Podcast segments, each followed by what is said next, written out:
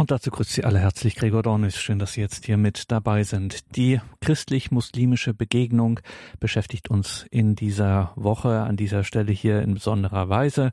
Heute und am Freitag wird das der Fall sein. Heute sprechen wir mit Dr. Norbert Neuhaus und mit Andreas Sauter.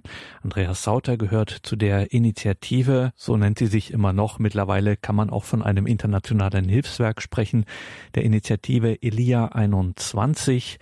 Elia 21, ein Zusammenschluss von Christen, der Jesusfilmabende organisiert, durch die wir, Zitat Elia 21, unsere muslimischen Freunde näher kennenlernen und ihnen die Freude und die Hoffnung, die uns durch den Glauben an Jesus Christus erfüllt, weitergeben.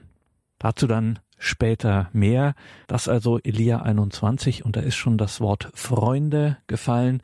Freundschaftlich ist auch die Arbeit von Dr. Norbert Neuhaus. Er ist getauft, er ist Laie und er begleitet als Katechet und Freund Muslime, hauptsächlich mit einem persisch-iranischen Hintergrund, auf dem Weg zur Taufe. Warum er das macht, was er da macht, wie er das macht, Darüber habe ich mit Norbert Neuhaus gesprochen. Dr. Neuhaus, das machen Sie nun schon einige Zeit, dass Sie Muslime auf ihrem Weg zu Christus, mit Christus, zur Kirche, mit der Kirche, dass Sie Muslime auf diesem Weg begleiten. Katechetisch, freundschaftlich. Was bedeutet Ihnen dieser Dienst, den Sie da verrichten? Ja, ich bin zu diesem Dienst äh, gekommen wie die Jungfrau zum Kinde. Ich habe also vor über zehn Jahren im Fitnessstudio einen jungen Iraner kennengelernt. Ja, und dann haben wir uns ein bisschen angefreundet und der hat mir seinen, einen ersten Iraner vorgestellt, der im Iran Christ geworden ist und deswegen fliehen musste. Ja gut, da habe ich mich ein bisschen um sie gekümmert, dass sie also auch entsprechend äh, äh sich integrieren können, dass sie hier die äh, beispielsweise die in der Berufsschule, dass sie vorankamen, dass sie einen Beruf erlernten. Der eine wurde Winzer, der andere hat, äh, ist als Sanitär und Heizung gelernt und ist mittlerweile sogar Techniker und hat jetzt sein eigenes Büro eröffnet. Also Leute, die sich gut dadurch haben integrieren können. Ja, und über diese beiden kam ich dann zunehmend äh, in Kontakt mit anderen, die dann auch Interesse hatten, Christ zu werden, die also äh, nicht im Iran das Christentum kennengelernt haben oder nur kurz kennengelernt haben und deswegen haben fliehen müssen und äh, die dann hier in Deutschland den Weg zur Kirche weitergehen wollen. Ich habe also nie Reklame gemacht, sondern die Leute sind auf mich zugekommen und das war in den letzten zehn Jahren sind das über 200 äh, Muslime aus äh, Iran und auf, aus Afghanistan, die äh, dann die Katechese durchlaufen haben und dann getauft wurden. Und deswegen, um das gleich auch am Anfang zu erwähnen, liegt, wenn man sich jetzt sprachlich bei Ihnen umschaut, zum Beispiel auf Ihrer Website, Yaranemasi, da äh, bieten Sie hauptsächlich Persisch an, eben weil Sie das so ein bisschen Ihr Schwerpunktland der Iran war.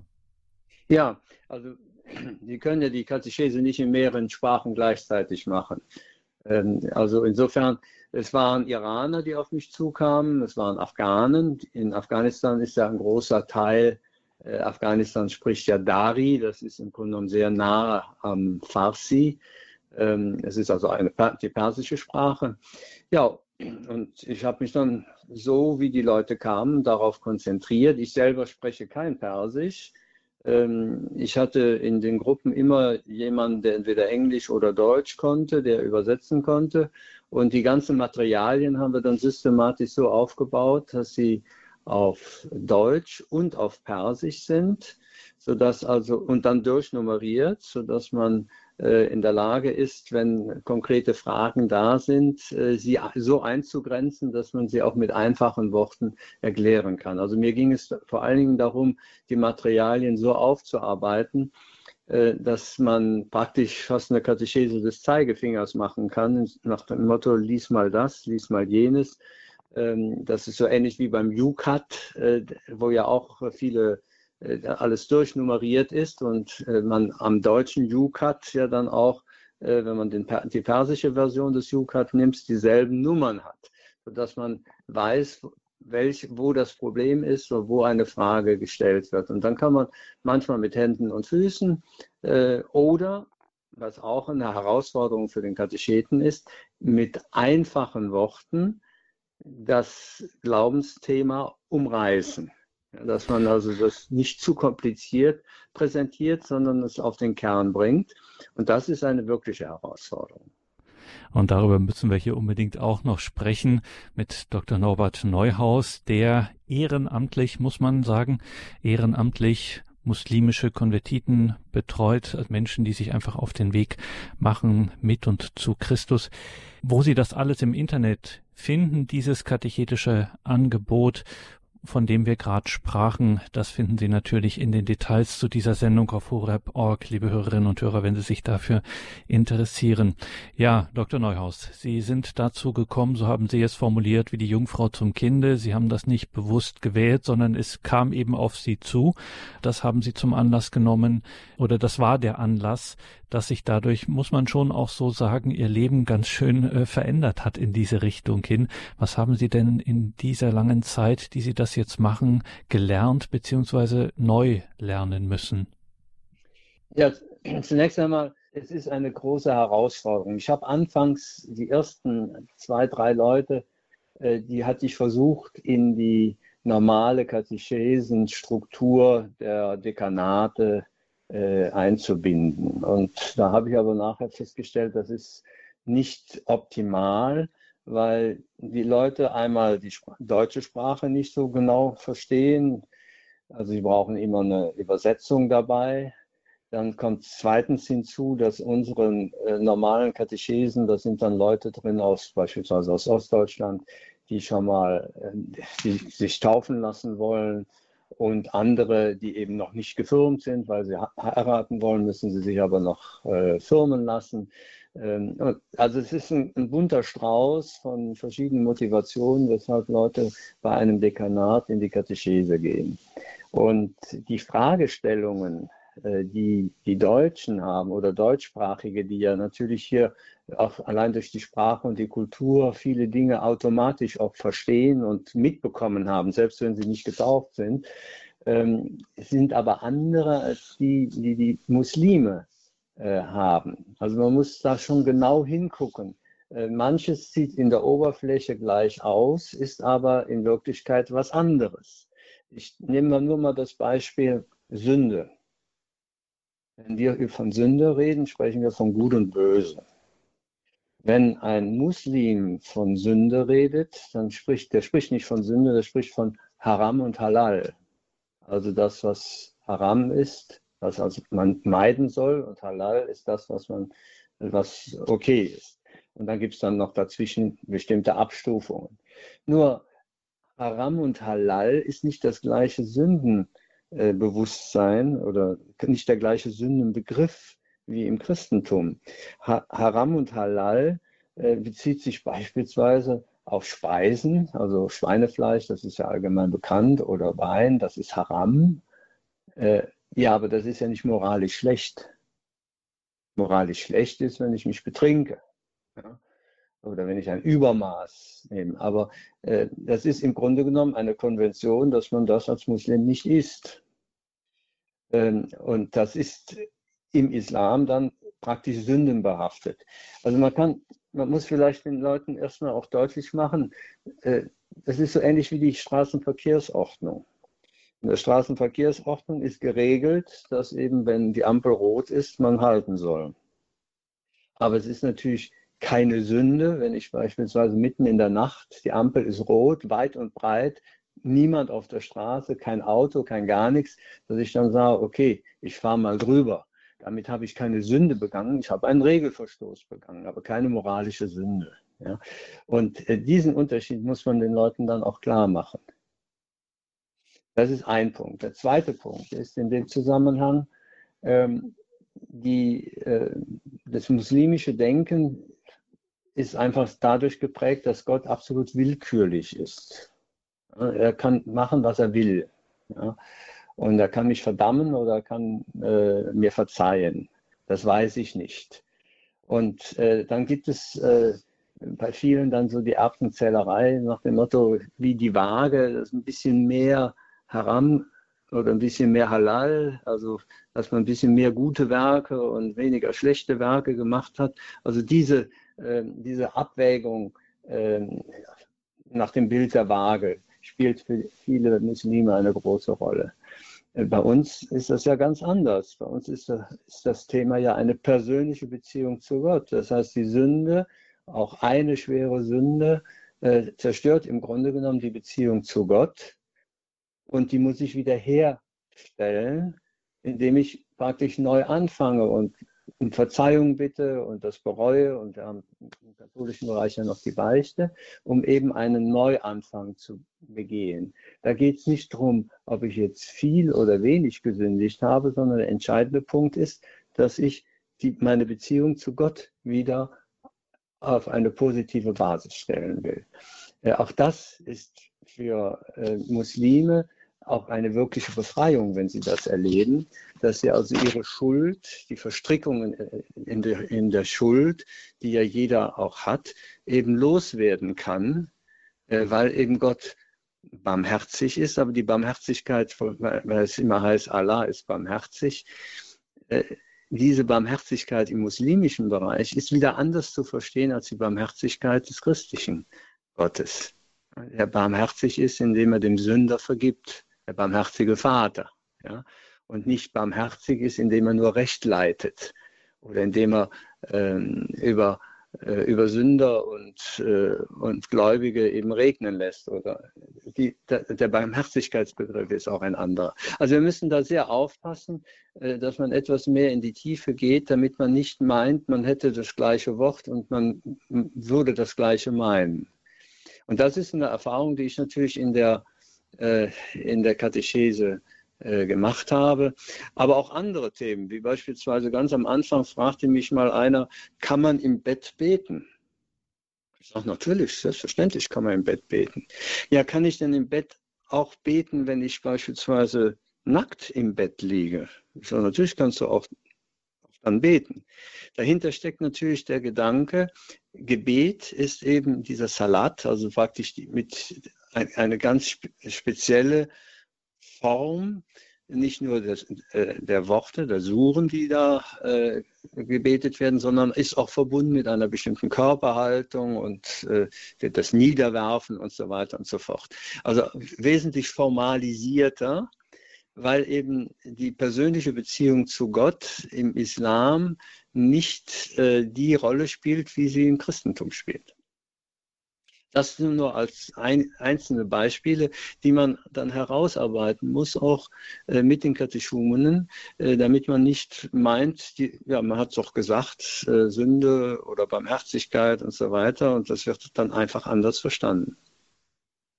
Wir sprechen mit Dr. Norbert Neuhaus. Er begleitet Muslime auf dem Weg zum Christentum als Freund, als Katechet tut er das. Und jetzt fragen wir mal katechetisch, Dr. Neuhaus, ähm, welche Fragen äh, tauchen denn so ganz am Anfang äh, so einer Begegnung mit dem christlichen Glauben auf? Was werden Sie da so als erstes gefragt? Ja, das erste Thema ist immer die Dreifaltigkeit. Das, was wir in unserer normalen Katechese immer ein bisschen hinten dran tun, ist für einen Muslim das Erste, was er fragt wie kann Gott einen Sohn haben? Und das, äh, das zu verstehen, was damit gemeint ist, äh, das ist äh, ein ganz wichtiger Punkt, dass das eben nicht sexuell zu verstehen ist, wie beispielsweise ähm, ich Vater von einem Sohn oder einer Tochter sein kann, ja, die eben gezeugt wird mit einer Frau, dass das nicht gemeint ist, wenn wir von Vater, Sohn und Heiliger Geist sprechen. Ich habe also lange darüber nachgedacht, wie man das äh, deutlich machen kann und bin dann auf ein Bild gekommen, ähm, was sicherlich wie jedes Bild auch seine Schwächen hat, äh, aber was die Dinge für viele dann sehr klar macht, zumal die äh, Iraner sowieso sehr poetisch äh, in ihrem Denken sind. Ich habe das Beispiel eines Wasserfalls gebracht. Also die Quelle ist der Vater, das Wasser ist der Heilige Geist ja, und wenn jetzt, beziehungsweise die Liebe Gottes, ja, wer ist der Gegenstand der Liebe Gottes, der unendlichen Liebe Gottes? Sind es wir? Ist es die Welt? Aber wir sind doch eigentlich wie eine Tasse. Wir sind endlich. Die Liebe, das, die ist im 0, nichts voll, wenn ich also diese Tasse in den Wasserfall hineinreiche. Und der Rest der Liebe verpufft die dann irgendwo, verschwindet die oder was ist damit? Und wenn man dieses Beispiel nimmt, dann kommt man zum Ergebnis, also der Vater ist die Quelle, das Wasser ist ja, die Liebe Gottes, der Heilige Geist. Und es muss dann einen unendlichen See geben, der eben diese Liebe aufnimmt. Das ist der Sohn. Und der Sohn gibt die Liebe zurück zum Vater, sodass wir den Kreislauf innerhalb der heiligsten Dreifaltigkeit haben. Es ist also ein Gott. Äh, es ist alles innerhalb eines Gottes. So, dann gibt es innerhalb Gottes, gibt es eben ein schenkendes Prinzip, das ist der Vater. Und es gibt ein empfangendes Prinzip, das ist der Sohn. Und der Sohn ist, wie wir, wir nennen das Sohn, weil der Sohn hat alles vom Vater, hat nichts aus sich selber heraus. Ja. Das ist eine Erläuterung, äh, die dann die Muslime sehr schnell auch aufnehmen und begreifen. Also danach habe ich eigentlich kaum Probleme gehabt, äh, das Thema Dreifaltigkeit mit ihnen weiter zu vertiefen. Und dass sie einfach intuitiv verstanden haben, es ist ein Gott, der aber im Grunde genommen drei Dimensionen hat. Das schenkende Prinzip, das empfangende Prinzip und das Prinzip der Liebe. Und das hilft uns vielleicht auch, äh, die wir zwar an unsere normalen Formeln gewohnt sind, die wir vielleicht aber teilweise nicht mehr ganz so richtig verstehen. Das wäre jetzt gleich meine nächste Frage gewesen, ob Ihnen das äh, auch so gegangen ist, dass Sie über diese Beschäftigung als oder diese Herausforderung, ja, diese große Herausforderung einer solchen äh, katechetischen Aufgabe dann auch selber nochmal ganz neu zum Glauben gefunden haben und zu wesentlichen Glaubensinhalten. Ja, wir sind im Laufe dieser Katechese auch durch die Fragen die gestellt worden sind und dann die Herausforderung, wie sagst du es am besten, wie erklärst du es am besten, äh, sind mir viele Dinge auch sehr viel klarer geworden, über die ich mir vorher gar keine großen Gedanken gemacht habe, die ich einfach mit übernommen habe, weil wir das eben von klein auf äh, gewohnt waren, dass man das so sagt. Aber die Katechese stellt schon eine deutliche Herausforderung dar, die eigenen Grundlagen des Glaubens und das, wie man das darstellt, doch nochmal zu hinterfragen. Also mir ist das auch schon mal aufgegangen. Äh, da hatte ein Freund von mir eine chinesische äh, Freundin und er wollte doch, dass sie den Glauben ein bisschen näher kennenlernt. Und dann bin ich mit ihr dann auch in eine Kirche gegangen. Und dann haben wir dann Marienfigur, Marienaltar äh, waren wir da und dann habe ich dann erklärt, also Jungfrauengeburt und so weiter. Die Chinesin war sehr nett und sehr höflich aber ich habe mir nachher gesagt, mein Gott, die hat ja überhaupt keinen Zugang zu diesen Dingen. Ähm, was wird die jetzt denken? Äh, wie verrückt sind denn da die Christen? Woran glauben die denn da? Was, was ist denn da? Ja? Und ähm, bei den Muslimen haben wir natürlich es manchmal leichter, weil beispielsweise Maria und auch die Jungfrauengeburt Mariens bezogen auf Jesu ist für sie klar. Das ist also das haben sie von klein auf auch mitbekommen. Nur eben, Jesus ist ein Prophet, aber nicht äh, der Sohn Gottes.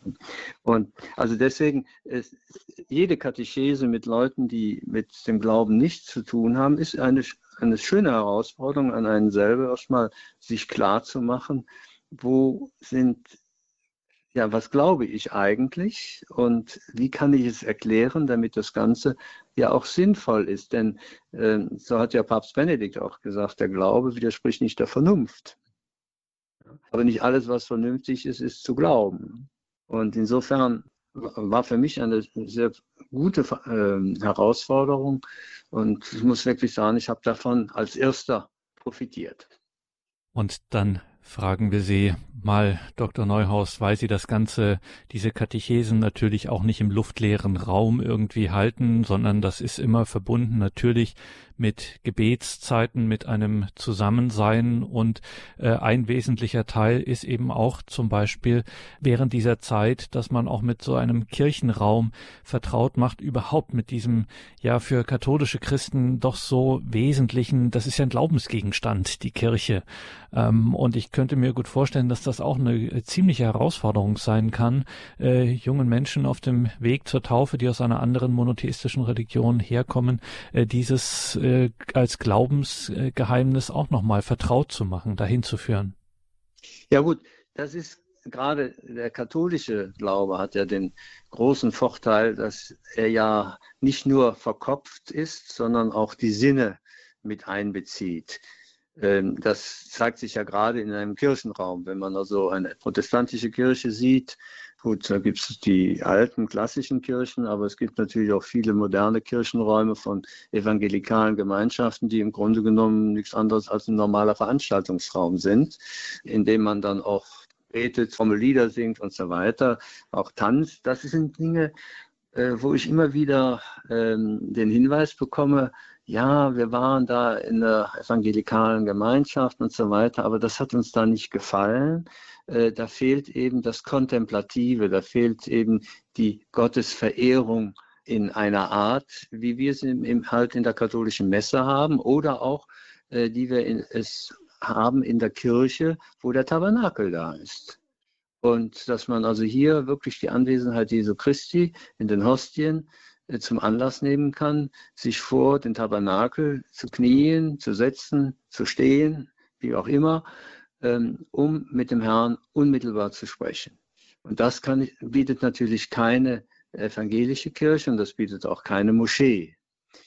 Dann, wenn man den Kirchenraum dann erläutert, was man in einer katholischen Kirche sieht, den Kreuzweg, äh, dann kann man über das Leiden Christi dann auch direkt sprechen, die verschiedenen Stationen, äh, wie uns das äh, bewegt oder äh, der Marienaltar, dann die anderen Statuen der Heiligen, die Heiligenverehrung, die Engel. Ja, alle, der Kirchenraum, der katholische Kirchenraum ist ja voll von vielen Zeichen und Symbolen und gleichzeitig auch Hinweisen, die, an denen man den Glauben dann auch wirklich festmachen kann und erläutern kann. Und insofern ist das eine sehr anschauliche Katechese, ähm, die von den jungen Leuten auch dankbar angenommen wird, weil sie damit, sie haben etwas, was sie anpacken können, was sie begreifen können. Und die Iraner und die Afghanen, soweit sie eben äh, persischsprachig sind, sind in der Regel ja Schiiten.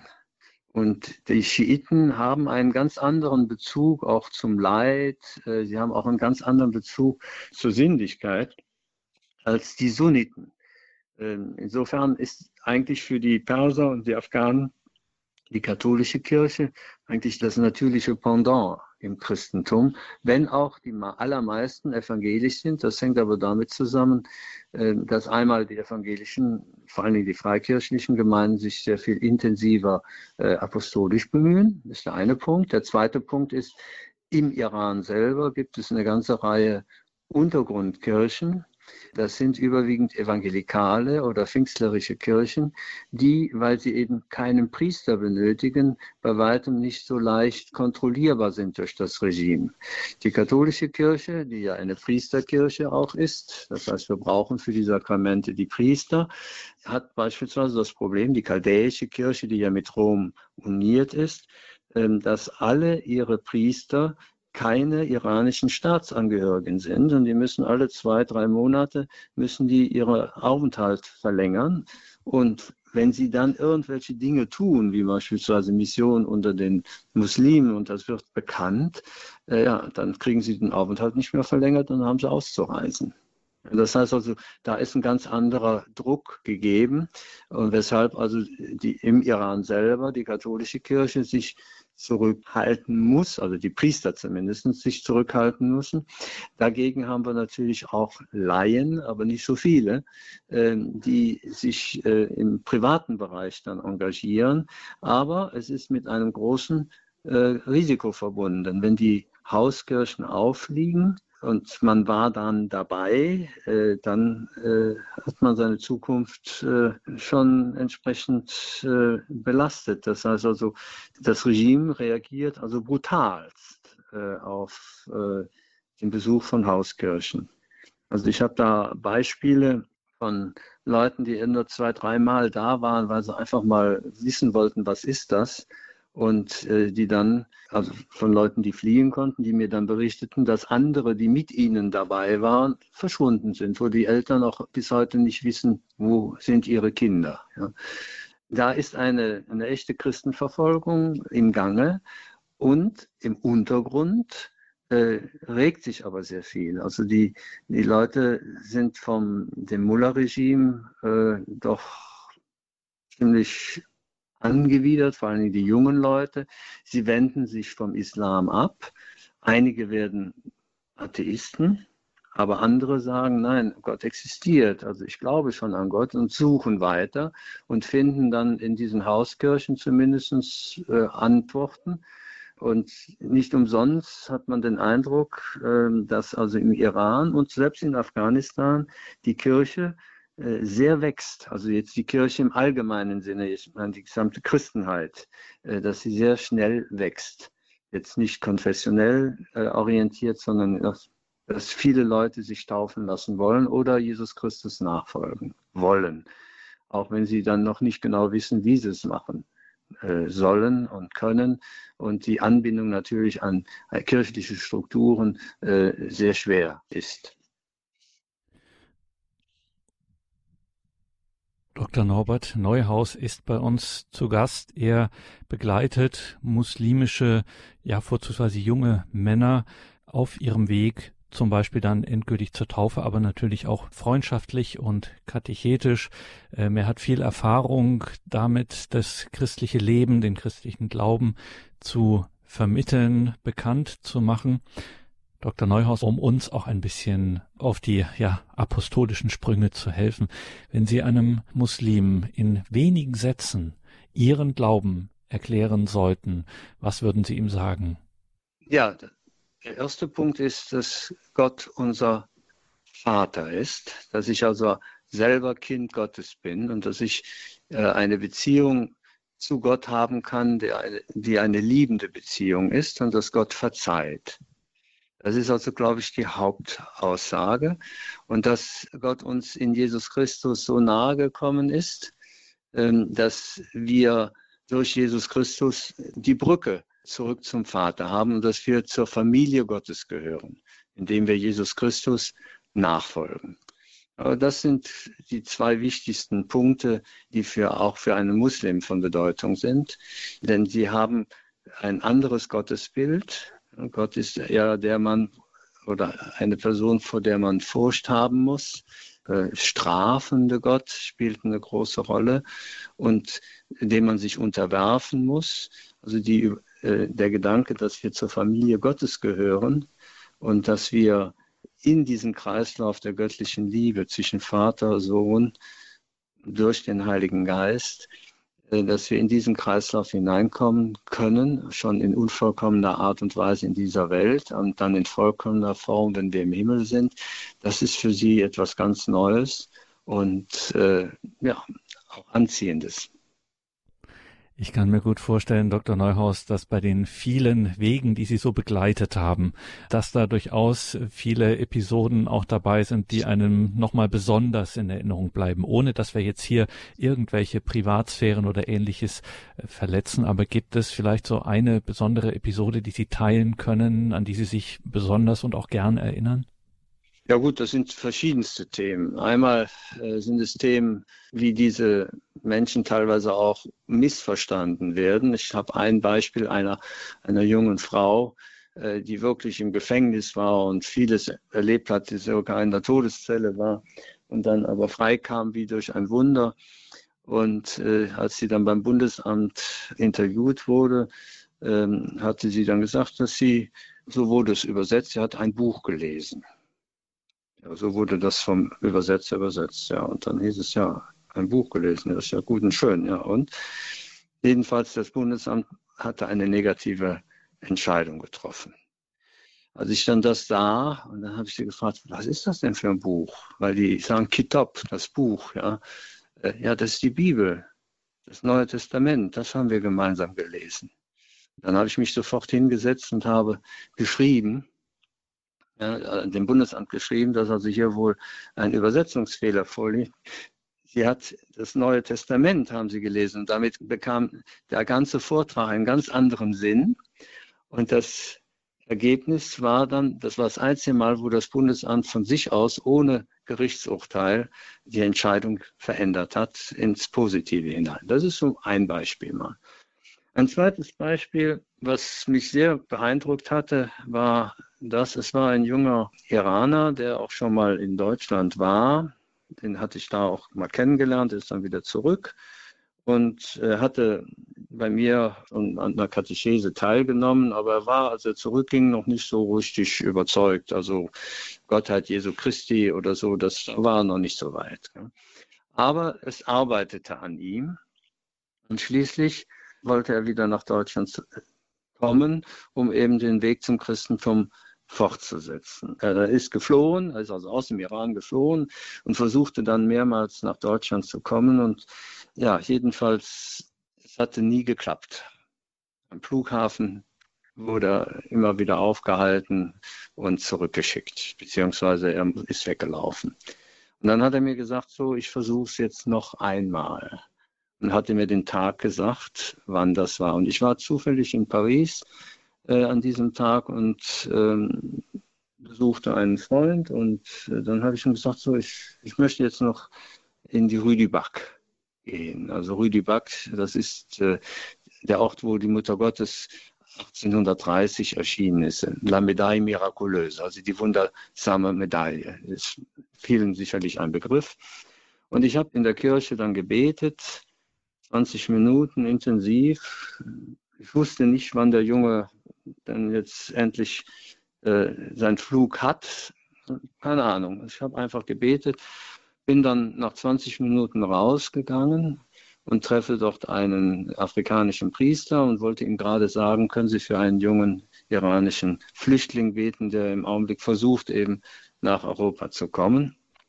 Und in dem Augenblick läutet bei mir das Telefon, ich bekomme ein SMS, ich sitze im Flugzeug.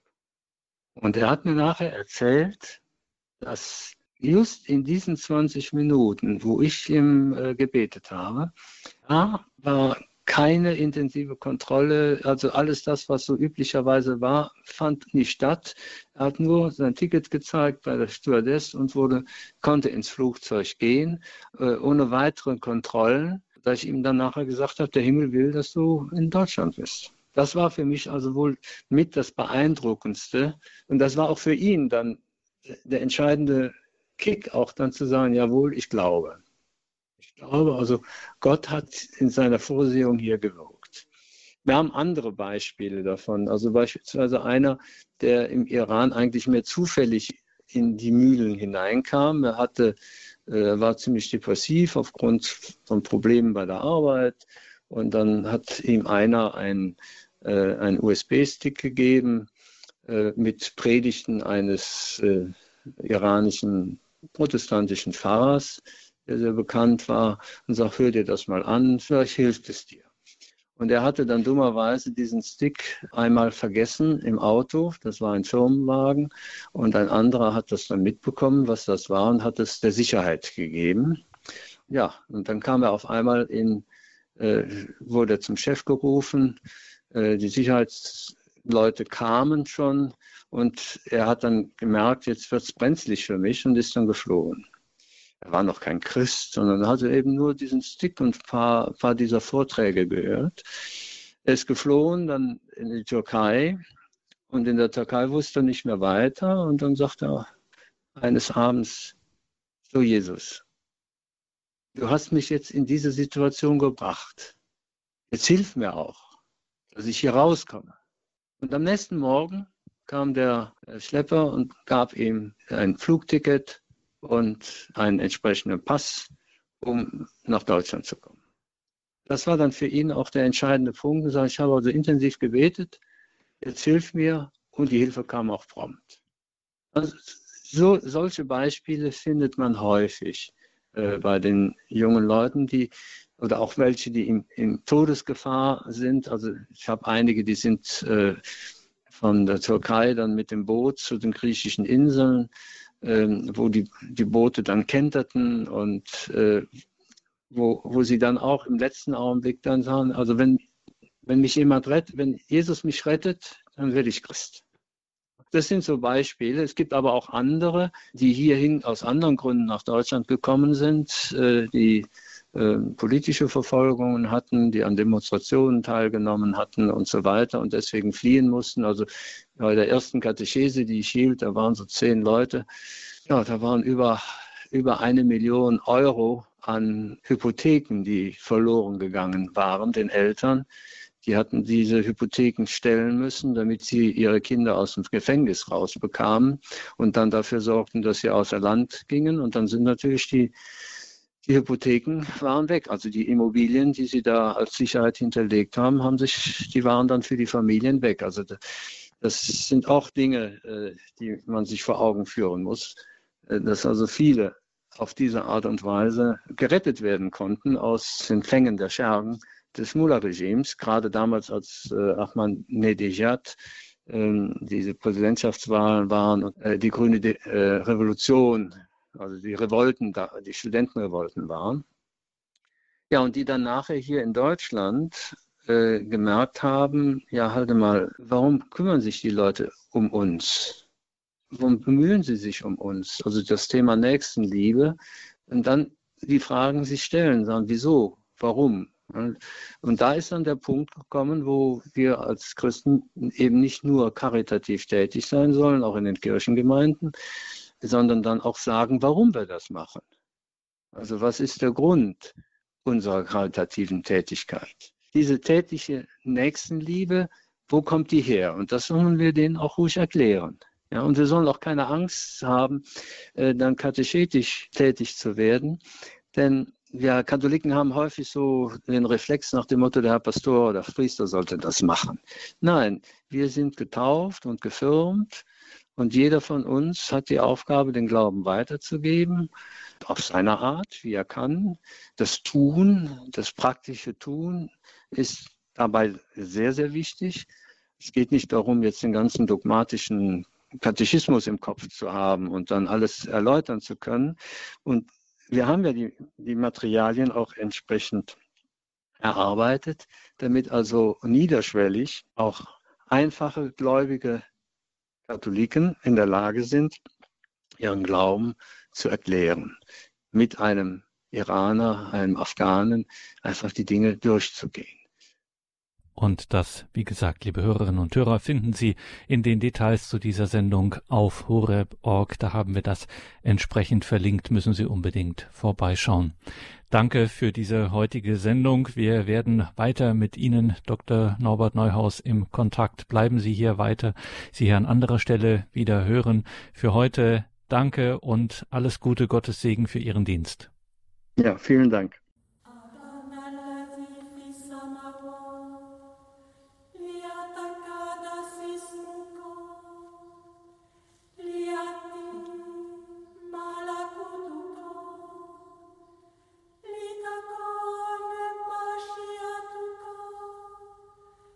Ungewohnte, erhabene Klänge an dieser Stelle in der Credo-Sendung, ein arabisch gesungenes, gebetetes Vater unser. Willkommen zurück in dieser Sendung, sagt Gregor Dornis. Wir sprechen über die Begegnung von Muslimen und Christen. Eben waren wir im Gespräch mit Dr. Norbert Neuhaus. Seine Website Yaranemasi, Freunde des Messias, sollten Sie auf jeden Fall anschauen, haben wir verlinkt in den Details zu dieser Sendung auf horeb.org und wir haben auch einen Link auf elia21.org in diesen Details zur Sendung. Elia21, ein Zusammenschluss von Christen, der Jesus-Filmabende organisiert, durch die, Zitat, wir unsere muslimischen Freunde näher kennenlernen und ihnen die Freude und die Hoffnung, die uns durch den Glauben an Jesus Christus erfüllt, weitergeben. Eine Erfolgsgeschichte, die jetzt in das fünfte Jahr geht, dieser Initiative Elia 21. maßgeblich verbunden mit dem Namen Andreas Sauter, dem ersten Vorsitzenden dieses christlichen Missionswerkes. Er hat sich in unser Studio nach München aufgemacht und von Elia 21 erzählt. Herr Sauter, Danke zunächst, dass Sie sich die Zeit genommen haben, sich aufgemacht haben in unser Studio in München. Sie sind jetzt schon einige Jahre in diesem Ehrenamt bei Elia 21. Mal ganz unter uns, macht es denn noch Freude oder denken Sie nicht auch manchmal ans Aufhören? Ja, also das tue ich überhaupt nicht. Äh, gar nicht. Warum? Weil wir so viel erleben dürfen und uns doch immer wieder sehnen nach diesem lebendigen Gott, nach diesem lebendigen Jesus. Und wir erleben ihn, wir dürfen ihn erfahren und sehen, wir dürfen die Freude, die er ausgießt in diese Herzen hinein, diese Menschen, die wir erreichen dürfen, sehen. Wir dürfen die Lebensveränderungen sehen. Ähm, wir dürfen sehen, wie Väter sich ändern, Ehemänner, wie Familien verändert werden, wie Menschen, die echt ja viel Schlimmes gesehen haben, auch bestimmt teilweise traumatisiert, wie die freigesetzt werden, also wie ein Funkeln in ihr, in ihre Augen wieder einkehrt und wie sie einfach anders sind nach, ja, dem sie das Evangelium gehört haben. Und das bewegt uns in dem Maße und füllt unser Herz, dass wir, nein, ich darf da frohen Herzens sagen, das äh, ist eigentlich wie ein Ansporn und wie ein, ein Mehrwollen von dem, was Gott da tut, ein Meer sehen wollen. Und er legt uns das auch aufs Herz, dass er um diese vielen Menschen weint und wir in großer Freude dankbar sind für jeden Einzelnen, den wir erreichen dürfen sagt Andreas Sauter von der Initiative Elia 21. Herr Sauter, Sie sind nicht das erste Mal bei uns hier bei Radio Horeb zu hören. Auf vielen anderen kirchlichen Einrichtungen, Hilfswerken etc. sind Sie auch immer wieder eingeladen. Ähm, ich habe es auch eingangs kurz angedeutet. Trotzdem für alle, die von Elia 21 noch nie etwas gehört haben, was machen Sie? Ja, wir bringen die Liebe von Jesus Christus zu Muslimen. Ähm, wir stellen fest, sie sind in großen Teilen nicht erreicht mit dieser Liebesbotschaft von unserem Herrn Jesus Christus und ähm, das schmerzt uns und wir haben das seit 2016 ganz besonders auf Satz gelegt bekommen. Verkündet allen Völkern und allen Nationen meine Botschaft. Da ist auch niemand ausgespart. Ähm, da gibt es auch keine Gruppierungen, die man nicht erreichen sollte oder dürfte, weil die Gesellschaft einem das einreden will oder sagen will. Nein, es geht um alle. Und äh, Jesus ist eben für alle Menschen am Kreuz gestorben. Und wir haben speziell das auf Satz gelegt bekommen und äh, machen das mit Pfarrgemeinden oder Glaubensgemeinschaften in ganz Deutschland, Österreich, jetzt kommt äh, Frankreich dazu und Niederlande, Kirchen, die uns einladen, mit denen wir gemeinsam rausgehen, Menschen, Muslime einladen zu einem Tag der Begegnung und des Miteinanders, des wirklichen Fragens, wer bist du, was ist deine Geschichte? und dann auch ein Zeigen eines Films, das ist die Verfilmung vom Lukas-Evangelium, äh, den es auf 1600 Sprachen gibt und den zeigen wir den Gästen in ihrer jeweiligen Landessprache. Das heißt, sie können Jesu Worte mal in ihrer Sprache hören und in ihr Herz lassen und vermitteln ihnen damit auch ein herzlich willkommen. Schau, das sind wir. Das ist das, was wir glauben, das in unserem Herz ist. Und das wird mit großer Freude und in großer Zahl wird es angenommen. Das ist so ein bisschen das, was Elia 21 macht. Bring die Liebe von Jesus Christus zu den Muslimen, macht sie bekannt mit dem liebenden Vater im Himmel. So, das ist so, was wir auf dem Herz tragen. Und Sie haben es anfangs schon gesagt, da erlebt man so einiges. Was denn? Wir erleben große Freisetzung. Also zunächst das erste Wunder ist, in welchem Maß die Leute kommen. Also ähm, wenn wir einladen, die Menge an Leuten, die dieser Einladung folgen und sagen, ja, ich will das, das will ich kennenlernen. Ich bin hier in einem Land, ich sehe viele Kirchen, ich sehe viele Kreuze, ich sehe sakrale Bauten, ich kenne diese Menschen nicht. Ich kenne diese Grundbotschaft, die ja Kultur und äh, jetzt geprägt hat in Europa, die kenne ich nicht und ich interessiere mich dafür und Folge dieser Einladung. Das ist das erste Wunder. Das zweite Wunder ist diese Veränderung schon am Veranstaltungstag von wie die Menschen kommen. Also wenn sie mit den Bussen kommen, wir holen sie dann ab, mit Bussen bringen sie dann in die Gemeinde und wie sie wieder fahren.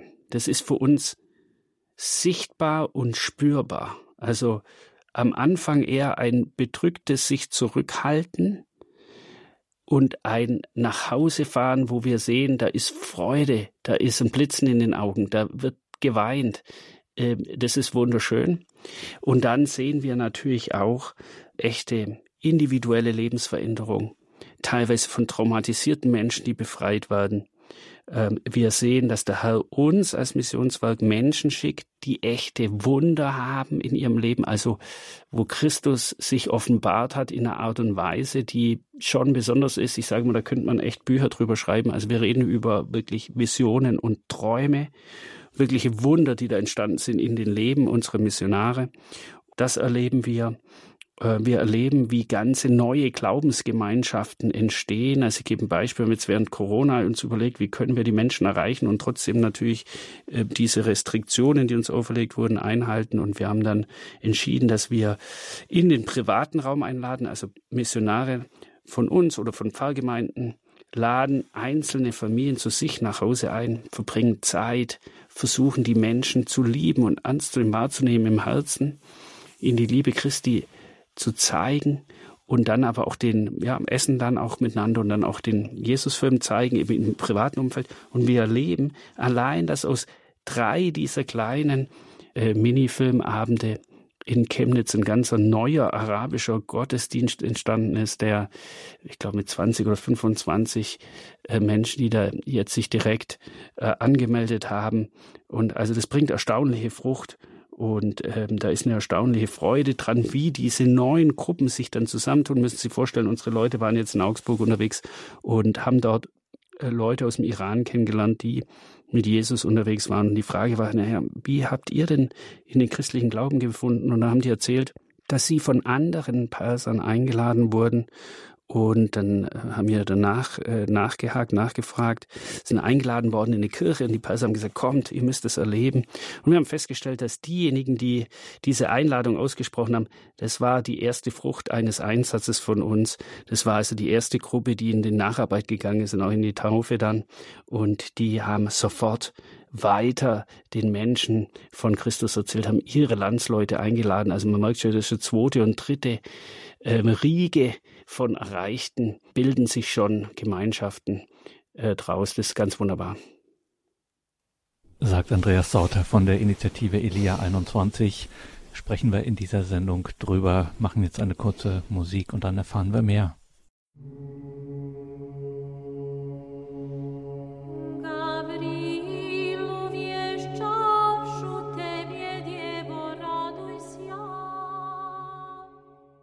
Willkommen zurück in dieser Sendung, sagt Gregor Dornis. Wir sprechen über eine besondere Initiative, die Initiative Elia 21.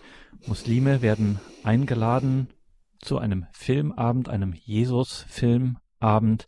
Das ist im Grunde schon äh, das, was hauptsächlich passiert. Und ja, da passiert an so einem Abend einiges, wenn dann in Gemeinden oder eben in private Räume eingeladen wird. Es kommen viele Menschen zu Ihnen, Herr Sauter. Sie kommen mit, wenn es sich in der Regel ja um Menschen handelt, die hier als Geflüchtete hergekommen sind. Das sind größtenteils heftige bis heftigste Schicksale und Erfahrungen. Auch allemal Erfahrungen, die Grund genug sind, äh, überhaupt niemandem mehr zu vertrauen. Und dann erleben Sie als Elia 21 an Ihren Abenden, wie Menschen tatsächlich zutiefst berührt werden. Es fließen Tränen, man umarmt sich, es wird gedankt, es wird ums Gebet gebeten. Was passiert da an so einem Abend? Im Tiefen glaube ich fest daran, das ist auch unser Gebet. Also zunächst, dass wir nur Fischer sind, Werkzeuge in den Händen Gottes als Team, dass also der Herr durch uns durchstrahlt dass wir also durchlässige Gefäße werden und sie in der Begegnung mit uns also Jesus irgendwo sehen und spüren, seine Liebe wahrnehmen, ja. Und der Film dient letztendlich dazu, dass auch unser Gebet, dass sie nachher heimfahren und sagen, jetzt weiß ich, warum die anders sind. Wir waren in einem Einsatz, da kamen die Leute hinterher auf uns zu und hatten, sie haben uns gesagt, wir sind seit wir hier sind so noch nicht geliebt worden. Und wenn wir dann sie darauf ansprechen, sagen sie uns, ähm, Wisst ihr, aus unserer Kultur, wir kennen das immer so als Kuhhandel. Also gibst du das, bekomme ich das. Und bekomme ich das, musst du das geben. Und es ist immer so ein, so ein Basarverhalten, ja. Aber dass sich unkonditioniert, also ohne was zurückzuwollen, sich zu verschenken und auszugießen, das ist ihnen fremd und es öffnet aber ihr Herz. Und es lässt sie im Herzen aufschalten mit der Frage, warum machen die das? Warum sind die so? Das kennen wir nicht aus unserer Kultur, aus unseren Ländern. Und wir sehen sie zutiefst berührt.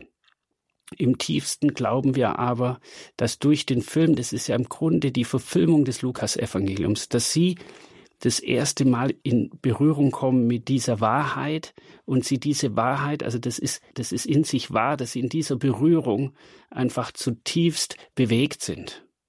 Das sehen wir dann als Herzensanrührung. Das ist wie ein Becher, ein Kelch der Wahrheit, von dem sie das erste Mal trinken und das berührt sie tief, diese Begegnung mit uns und mit dieser Botschaft. Also wir glauben, äh, dass der Herr letztendlich das alles macht und dass unser liebender Gott diese Menschen einfach erreichen will und er um sie weint und, und sie zu seinem Vaterherz ziehen will.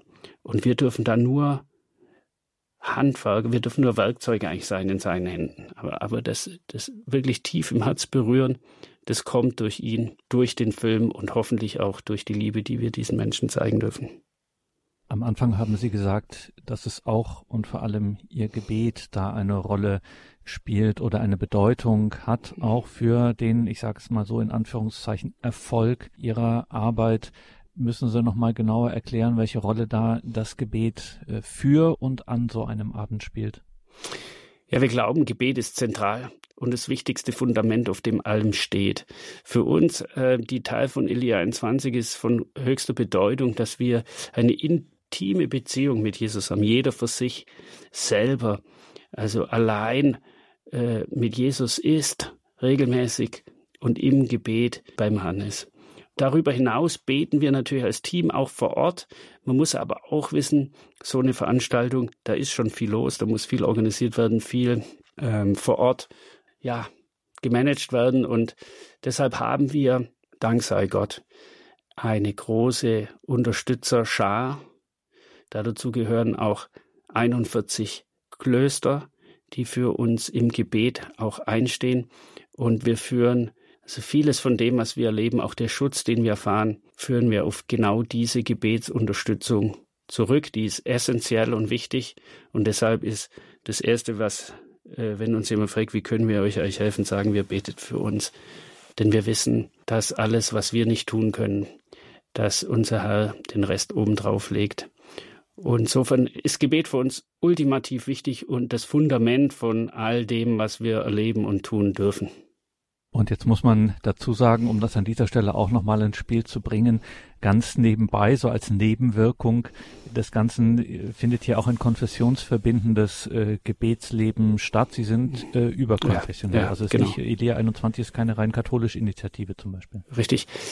Wir sind schon so zusammengerufen worden. Und ich sage das bewusst zusammengerufen worden. Ich habe als Unternehmensberater gelernt, Prozesse mir anzuschauen, sie zu prüfen, sie zu messen, sie zu verändern, diese Veränderung zu messen und das zu managen. Ich sage Ihnen, wir haben seit wir, seit 2016, wir haben von alledem nichts selber gemacht. Die meisten und wichtigen äh, Weggabelungen waren alle schon da. Das heißt, wir sind wir fühlen uns wie wenn wir nur hinterher dackeln und ähm, einfach dem Herrn hinterherlaufen. Ähm, das sind wirklich große kausale Zusammenhänge, die wir gar nicht managen können. Und die waren alle da. Und die waren schon so da, dass wir überkonfessionell zusammengestellt wurden. Also da wurden Leute gerufen aus allen Denominationen und so hat sich auch diese ganz eigene Spiritualität entwickelt, die nicht verändern will, die keine Agenda hat, ähm, außer dass wir im Herrn dienen wollen, die sagt, wir wollen Jesus zentriert sein. Das heißt, wir schauen nicht aufeinander, sondern wir sind auf den Knien und schauen gemeinsam auf ihn. Und da entwickelt sich eine ganz besondere Schönheit des Miteinanders, die zunächst sich füreinander interessiert und ein offenes Herz hat, zu sagen, wie lebst du deine Spiritualität, wie darf ich das erfahren? Und wir haben in diesen vier Jahren jetzt sind wir immer mehr zu der Erkenntnis gekommen, dass für uns und das, was wir erfahren, der Herr um diese unerreichten Menschen weint, weil niemand auf sie zugeht. Und es gibt eine zweite Komponente und die ist, er segnet Einheit. Und das äh, dürfen wir erleben. Die Initiative Elia 21 lädt ein zu einem Filmabend in Kirchengemeinden, in privaten Räumen. Deutschlandweit finden solche Abende statt, wo ein Film gezeigt wird, ein Jesusfilm. Bei uns ist Andreas Sauter von Elia 21. Herr Sauter, dieser Film, dieser Jesusfilm ist eine amerikanische Produktion. Er würde vielen mutmaße ich mal, die den aus unserem Kulturkreis sehen, die würden den vielleicht gar nicht so spektakulär finden. Es mit verhältnismäßig schlichten äh, Mitteln produziert. Ähm, mancher kritische Ästhet würde sogar sagen, das ist ganz schön kitschig vielleicht, aber trotzdem dieser Film bewegt ungemein. Ähm, was ist das Geheimnis? Was löst das aus? Ja, das Geheimnis ist, dass das Gottes Wort ist. Und zwar einfach mal so, wie er im Evangelium steht. Und das ist ja das Schöne, dass die Kraft aus dieser Wahrheit kommt und nicht aus einem Effekt oder aus einer besonderen Kameraführung oder weil die Kostüme so toll sind oder man bekannte Schauspieler verwendet hat, sondern das ist alles da gar nicht drin. Es ist einfach Gottes Wort und es entfaltet diese Kraft der Wahrheit und der Erkenntnis der Wahrheit. Das heißt, um es zum Verständnis nochmal, äh, zum Verständnis auch nochmal zu sagen, hier ist also das Lukas-Evangelium ist hier quasi in Anführungszeichen eins zu eins in Film umgesetzt. Das ist so, richtig. Das ist auch das Schöne für uns, weil wenn wir den Film zeigen, dann wissen wir, dass die Menschen gerade einmal das Evangelium ähm, nach Lukas komplett gehört haben. Das ist auch super spannend, weil wir viele Gäste haben, die natürlich noch nie äh, in Berührung kamen mit dieser Botschaft ähm, und da vielleicht auch in großen Teilen vieles Falsches verstanden haben oder ein falsches Verständnis über die christliche Botschaft haben, es einfach nie kennengelernt haben und auch viel Falsches darüber gelernt haben. Und das Schöne ist ja dran, dass diese Sprachen verfügbar sind, diese 1600 Sprachen also synchronisiert in diesen vielen Sprachen. Und so kann ich jemand auf, aus Afghanistan dieses Lukas-Evangelium auf Dari zeigen und es kommt ganz anders in sein Herz. Also ich muss Ihnen sagen, mir geht's genauso. Also für mich ist was anderes, wenn ich Lobpreis mache in Deutsch, wie wenn ich Lobpreis auf Englisch mache. Und ich habe da eine, eine andere Intimität hinein äh, und auch ein anderes Verständnis, das heißt eine andere Herzöffnung. Und das ist auch die Besonderheit des Films. Der wird ja, ich glaube, bis vor letzt zwei Jahren, es ist die letzte Sprache äh, übersetzt worden. Das ist Dasanaj. Das ist ein Stamm in Nordkenia, sind Nomaden, sprechen 30.000 Leute. Also auf dieser Granularität ist diese Übersetzung inzwischen bald weit. Elia 21, Jesus zu den Menschen bringen, Jesus zu Muslimen bringen. Die Initiative Elia 21 geht in Gemeinden, geht zu Menschen auch im privaten Umfeld und ermöglicht Abende, genauer, es geht los mit einem Filmabend, einem Jesus-Film, authentisches Lukas-Evangelium verfilmt. In den unterschiedlichsten Sprachen ist dieser Film verfügbar und er berührt Menschen, die Begegnung berührt mit den Missionaren von Elia 21, die dann dort auch mit vor Ort sind, selber Zeugnis geben von ihrer Begegnung mit Jesus.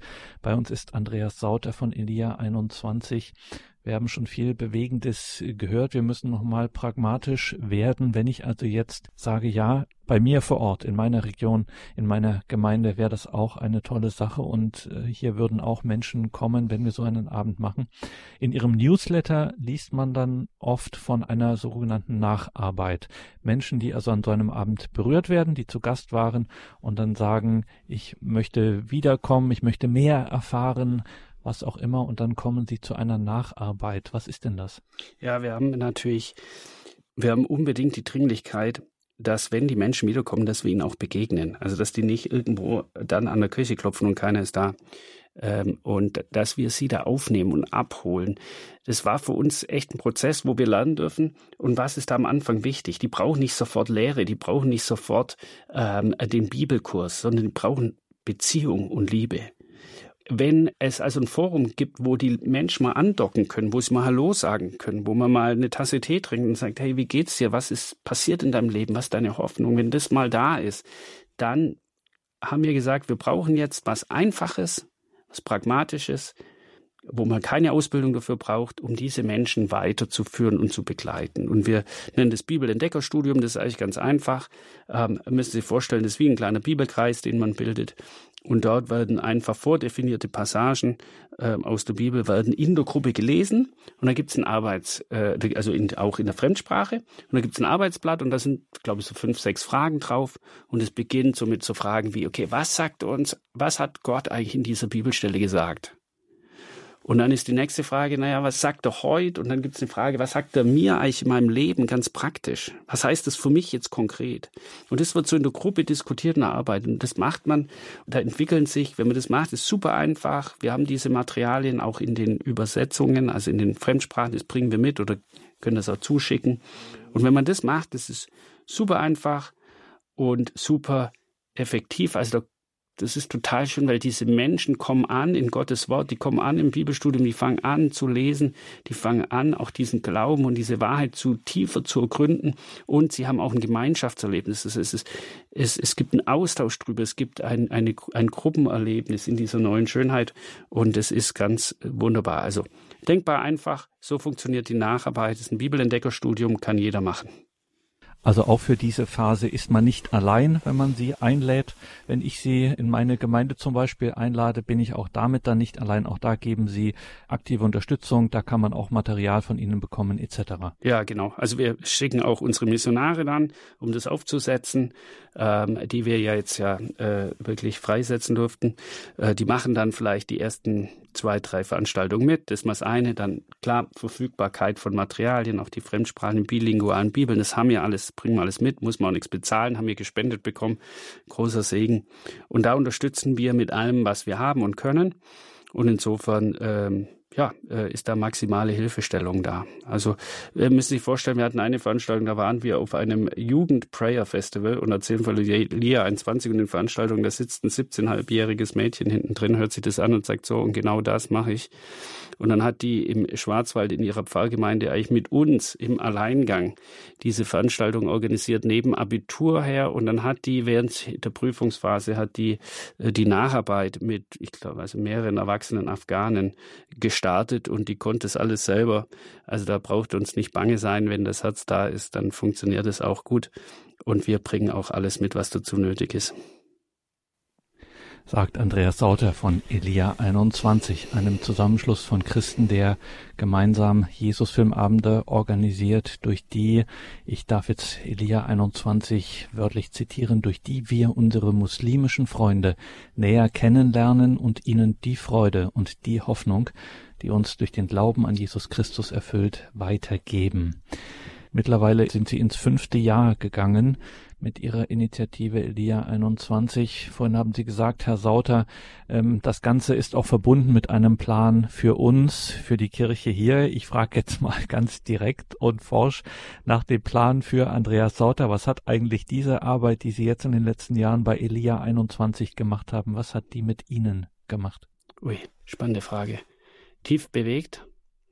Ich habe ja nun auch so eine vorgezeichnete weiteren beruflichen Weg, der auch dort von, ja, das war, das war erfolgreich und werde so weitergeben. Ich habe das verlassen, um das herauszufinden. Also auch für mich ganz persönlich diese Frage, welchen Plan hat der Herr in meinem Leben für mich persönlich? Muss man dazu sagen, um für die Hörerinnen und Hörer, Sie waren Unternehmensberater bei einem großen deutschen Konzern. Ja, also die sind mehrfach gekürt worden zur besten Unternehmensberatung Deutschlands. Da sind normalerweise dann auch gute weitere Karrierechancen drin. Das war auch tatsächlich so und diese Angebote waren auch da. Also ich habe da dann einfach auch eine Entscheidung gefällt. Die war aber eindeutig, weil die war damals, da gab es noch gar keine Elia 21, die war im Gebet. Ich weiß es noch, es war 2.30 Uhr in der Nacht und der Herr sagt zu mir im Gebet, Andreas, kündige deinen Job, du arbeitest jetzt für mich. Da gab es aber, wusste noch gar nicht, was kommt. Ähm, aber es war geboren aus diesem Hunger, das erfahren zu wollen. Also ich habe dann am nächsten Morgen um 7.30 Uhr, weil das so eindeutig war, diese Kündigung geschickt. Und die war vollen Vertrauens, dass der Herr da einfach mehr hat. Und das hat er eben für jeden von uns, für jeden Einzelnen ist diese, dieses Mehr nur durch ihn möglich, weil da kommen wir in unsere wahre Berufung, in das, wofür der Herr uns wirklich vorgesehen hat. Und da kommt ein göttliches Gelingen dazu und als Geschenk, als Gnade. Und es ist also reines Gnaden, weil wer, wer bin ich, dass ich das erleben oder leiten darf? Vollkommen unwürdig. Und dennoch darf es so sein. Und das ist die große Freude. Ähm, es hat mich zutiefst verändert im Sinne von, dass vieles, was mir vorher wichtig war, nicht mehr so wichtig ist und dass sich einfach die Prioritäten vollkommen verändern. Und ich will mal sagen, Belohnungssysteme. Also, was ist wirkliche Freude?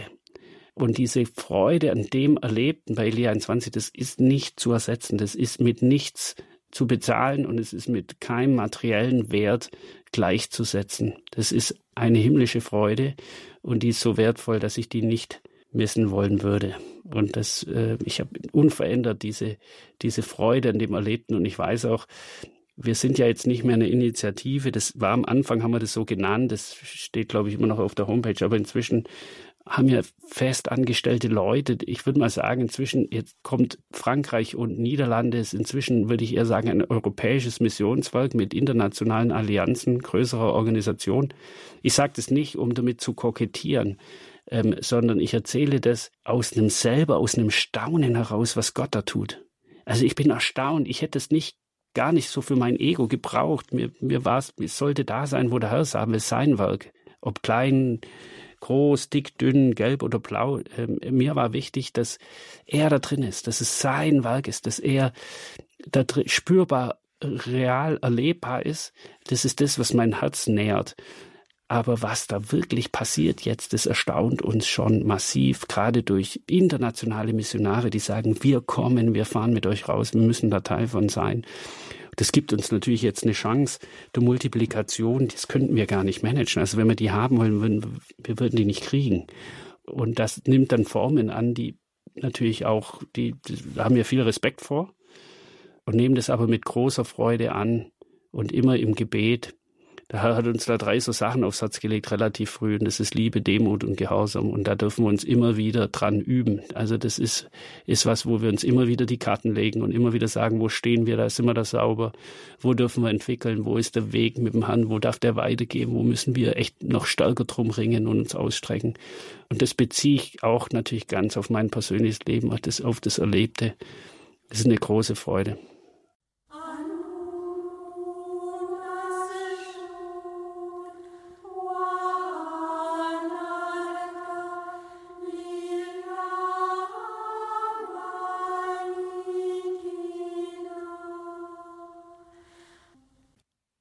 elia21.org. Elia mit J und mit H am Ende 21.org haben wir in den Details zu dieser Sendung verlinkt, liebe Hörerinnen und Hörer. Ich sag's nochmal, wenn Sie also jetzt neugierig geworden sind, darüber nachdenken, vielleicht Elia 21 auch mal zu sich in Ihre Gemeinde oder in Ihr Umfeld, wie auch immer, einzuladen. Herzliche Einladung, mal auf die Homepage elia21.org zu schauen und sich da nähere Infos zu holen, einfach einen Eindruck zu gewinnen.